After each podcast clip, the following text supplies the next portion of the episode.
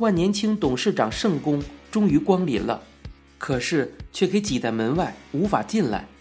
我们师傅杨金海杨教头见到了，赶紧扒开一条路迎了过去，半拥半推将圣公护送到酒吧台前，一叠声喝令小玉道：“白兰地，三个五，快点送上来。”又转向圣公道：“圣公，盼了你一晚了，生怕你老人家不肯光临呢。”杨胖子，今天是什么日子呀？就是天上下雹子也要来的呀！我呀，今天晚上有个应酬，在五福楼给绊住喽。我还是装肚子疼逃席的呢。圣公笑道：“圣公穿了一件绛红底的大白团花的夏威夷衫，乳白裤子，镂空的皮鞋。”头上仅存的三缕头发仍旧抹了油，梳得井井有条，贴在顶上。小玉笑津津地称赞道：“圣公今晚很美丽呀！” 他端上了一杯白兰地，又替圣公点上了一支三五。圣公笑得眉眼皱成了一团。你们听听，吃老头子的豆腐呢。小玉笑道：“ 圣公的豆腐是营养豆腐，吃了延年益寿呀。”圣公乐呵呵，眼泪水都笑了出来，跟我们师傅杨教头说道：“哦，这个小淘气在这里呀，你们安乐乡还怕生意不兴隆吗？”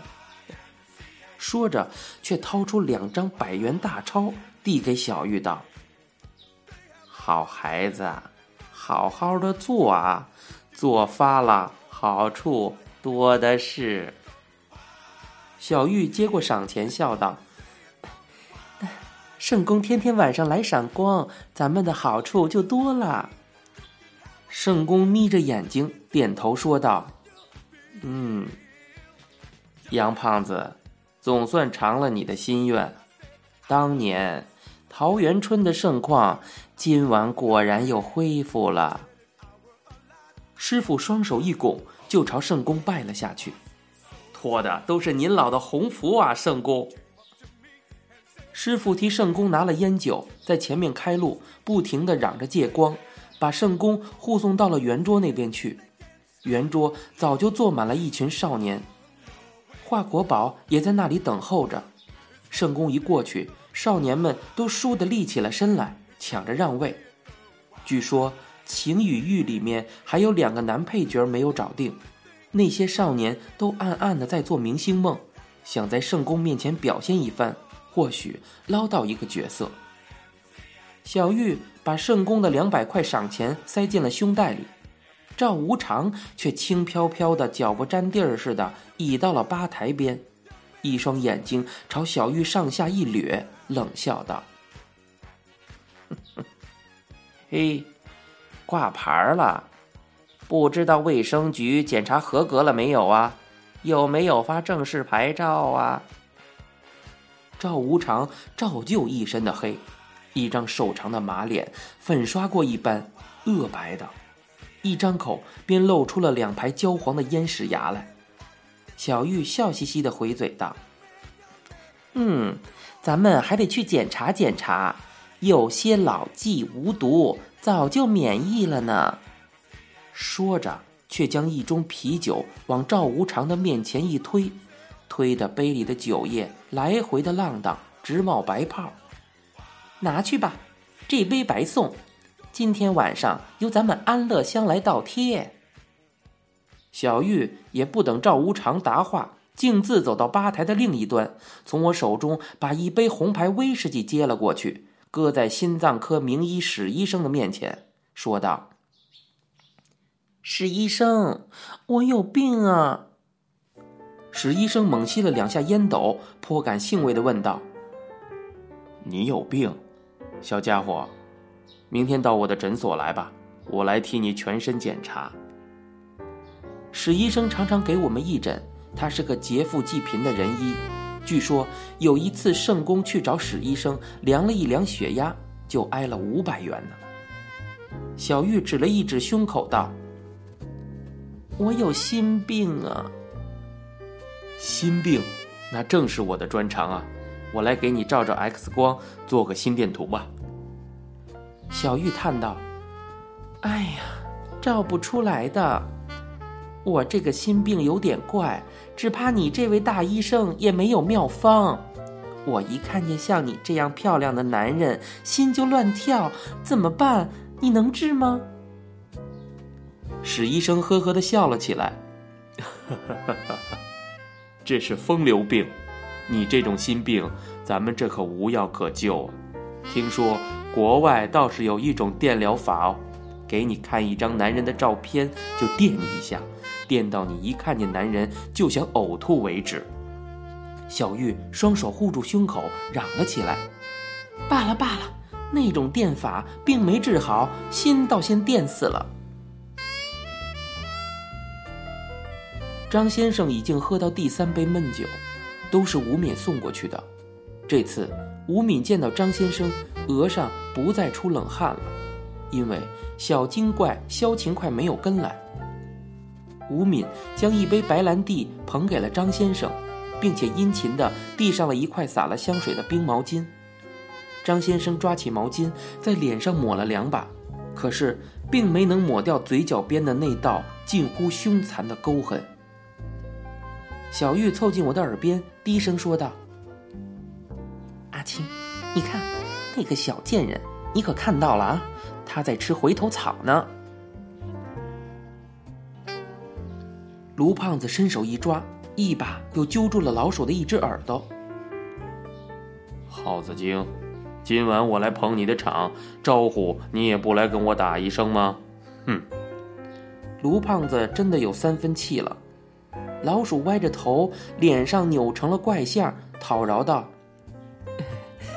卢爷，你也可怜可怜我吧，这一夜哪里有半颗空闲啊，腿都快跑断了。”卢胖子把老鼠的耳朵拎到他的嘴边，叽咕了几句，老鼠笑得叽叽怪叫，挣脱了卢胖子的手，一溜烟儿钻进了人堆里。圣宫那边最热闹，圆桌子坐满了做明星梦的少年，身后还有站着的，都在聚精会神地聆听圣公讲古，追溯三四十年代时候的星海沉浮录。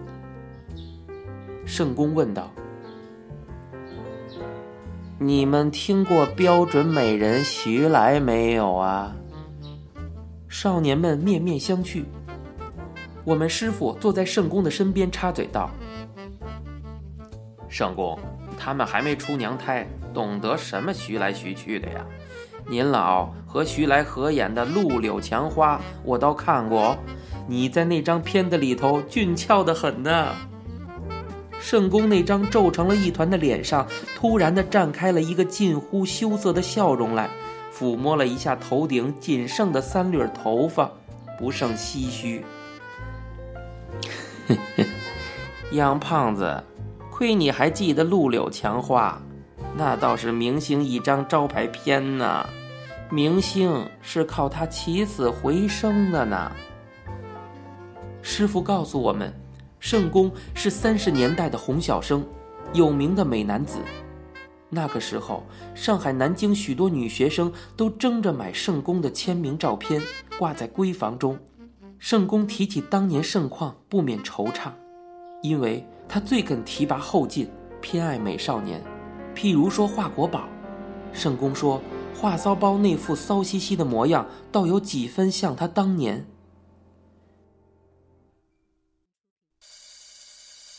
圣公把三四十年代那一颗颗熠熠红星的兴亡史娓娓道来，说到惊心动魄处，圣公却戛然而止，窥着他那双老的眼睛，朝向围着他而坐的那些少年巡视了一周，叹道：“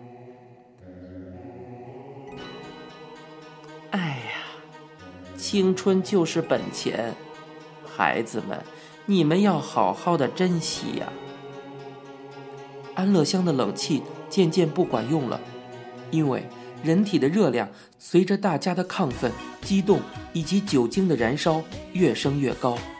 在这繁华喧闹的掩蔽下，在我们这个琥珀色的新潮中，我们分成一堆堆、一对对，交头接耳、互相急切的倾吐，交换一些不足以外人道的秘密。在这个中秋夜，大家从四面八方奔来，聚在这个地下室里，不分老少，不分贵贱，骤然间混成了一体。纵使还有个深藏不露的痛苦、忧伤、哀愁、憾恨，也让集体的笑语、戏谑、癫狂，以及杨三郎那一声近似一声的电子琴，一下子掩盖下去了。杨三郎仰起头，他那张戴着黑眼镜的沧桑斑斑脸上。又漾起了一抹茫然的笑容来。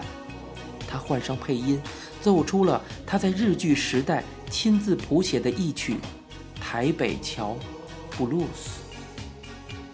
您现在收听到的是由白先勇先生原作、一辆松鼠播讲的《镊子》。